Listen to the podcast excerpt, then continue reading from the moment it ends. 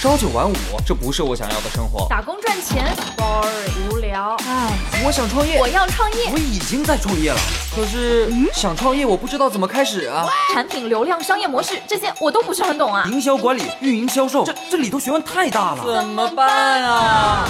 想创业不懂项目挑选，想经商不知商业技巧。乐客独角兽创业导师崔磊，商业小纸条苏南为您一一解答，一一解答。欢迎进入今天的创业找崔磊。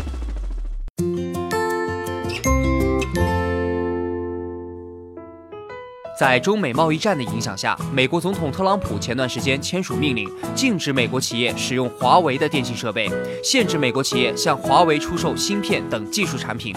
这次美国对华为的封锁和当年的中兴事件有什么不同？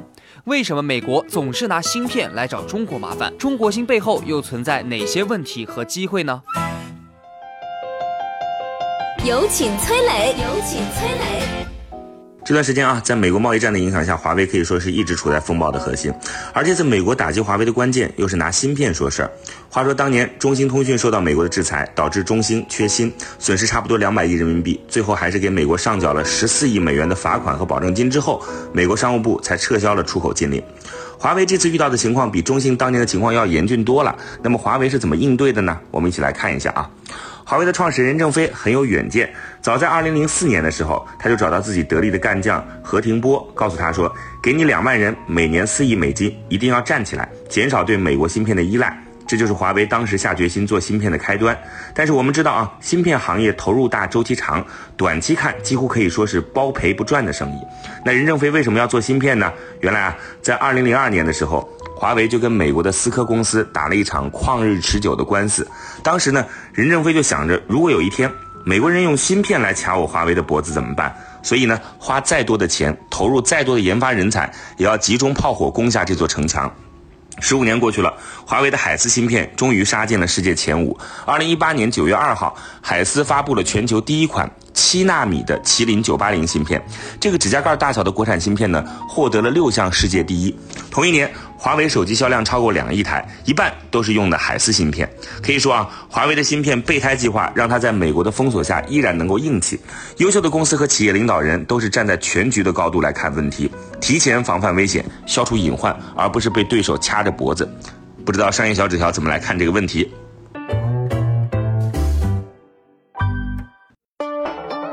有请商业小纸条，请商业小纸条。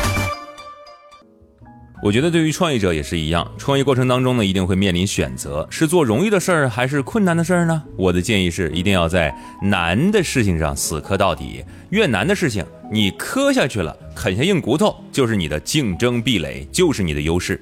因为别人如果想要来做同样的事儿，也要经历你所有踩过的坑。中兴通讯就是没有在芯片的事情上死磕，过度依赖从美国进口，所以当美国人打他的时候，自然无力应对。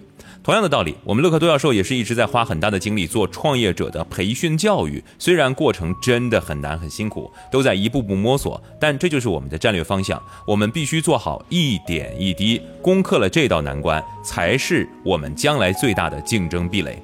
说回芯片这个话题上，最近大家都在谈自己的操作系统，说自己做芯片听上去很酷。但是我们要认清楚一个问题，就是不管做芯片还是做系统，都要考虑到专利壁垒的问题。就连谷歌的安卓系统，它都没有摆脱微软的专利墙。微软长期以来依靠自己的大批专利向安卓手机厂商收取巨额的专利费，这不是什么秘密了吧？芯片行业也是如此。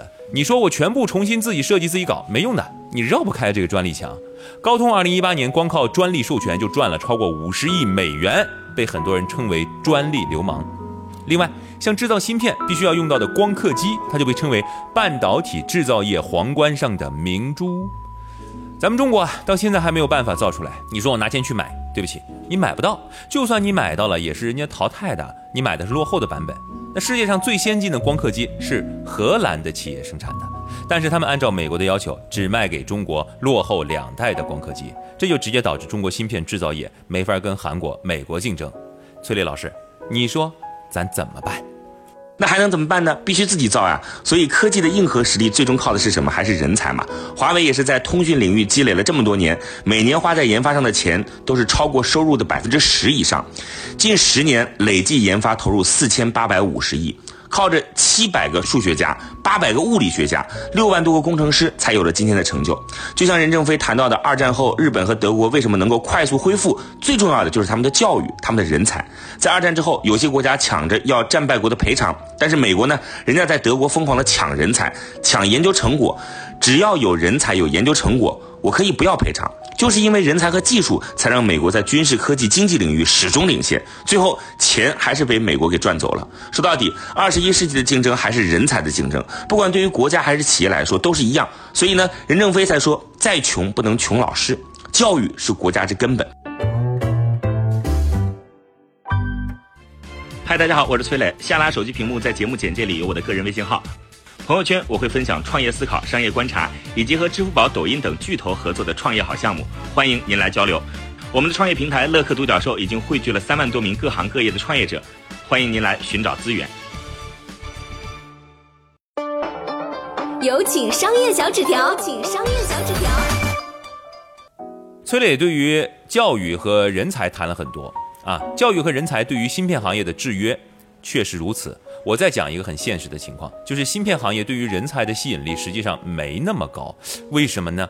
大家都知道啊，这几年互联网行业发展的非常快，前些年呢，各种互联网公司靠着概念和 PPT，有个别的都能可以拿到市场上去融资几千万，所以互联网行业的研发人员薪资待遇是要比芯片制造业要高的。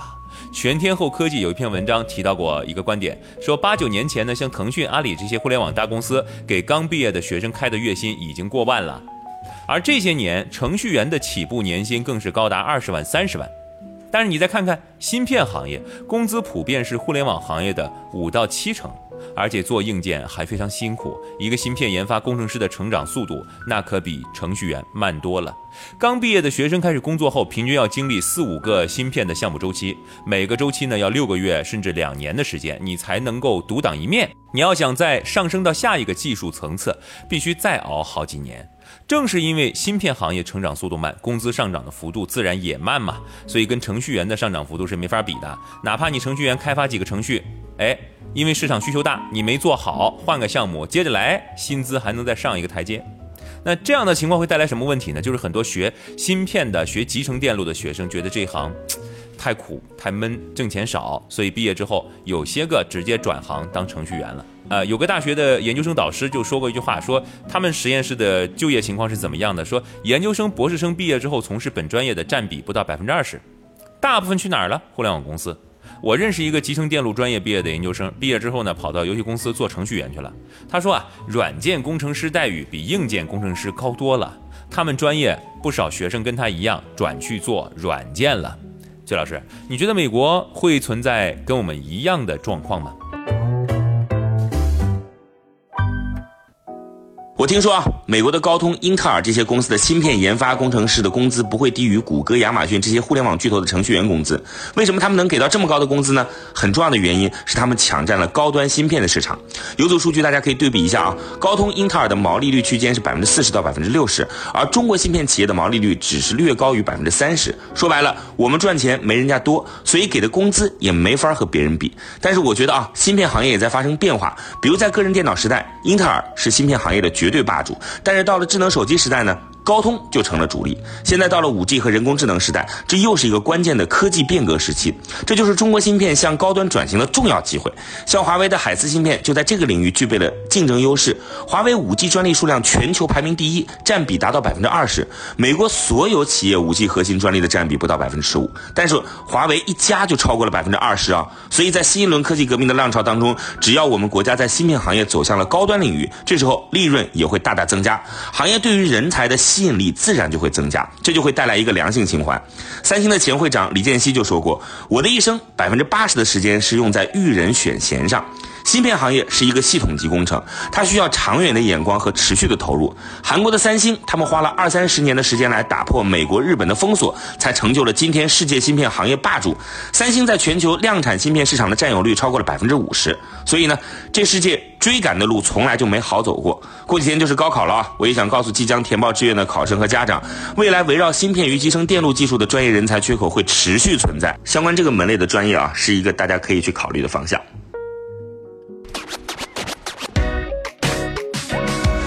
在美国经济贸易封锁下，贸易封锁下，华为海思芯片慢慢做得大，慢慢做得大。这是中国要对世界说的话。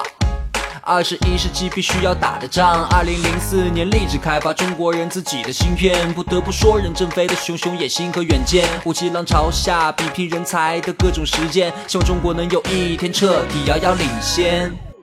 我曾经呢跟很多创业者沟通过，发现创业者最大的痛点就是缺少资源、缺少链接。于是呢，我们创立了创业者社群“乐客独角兽”，现在啊已经有三万多人了。有人在这找到了创业机会，找到了客户、渠道商、投资人。下拉手机屏幕，在节目简介里边有我的个人微信号，我在社群等你。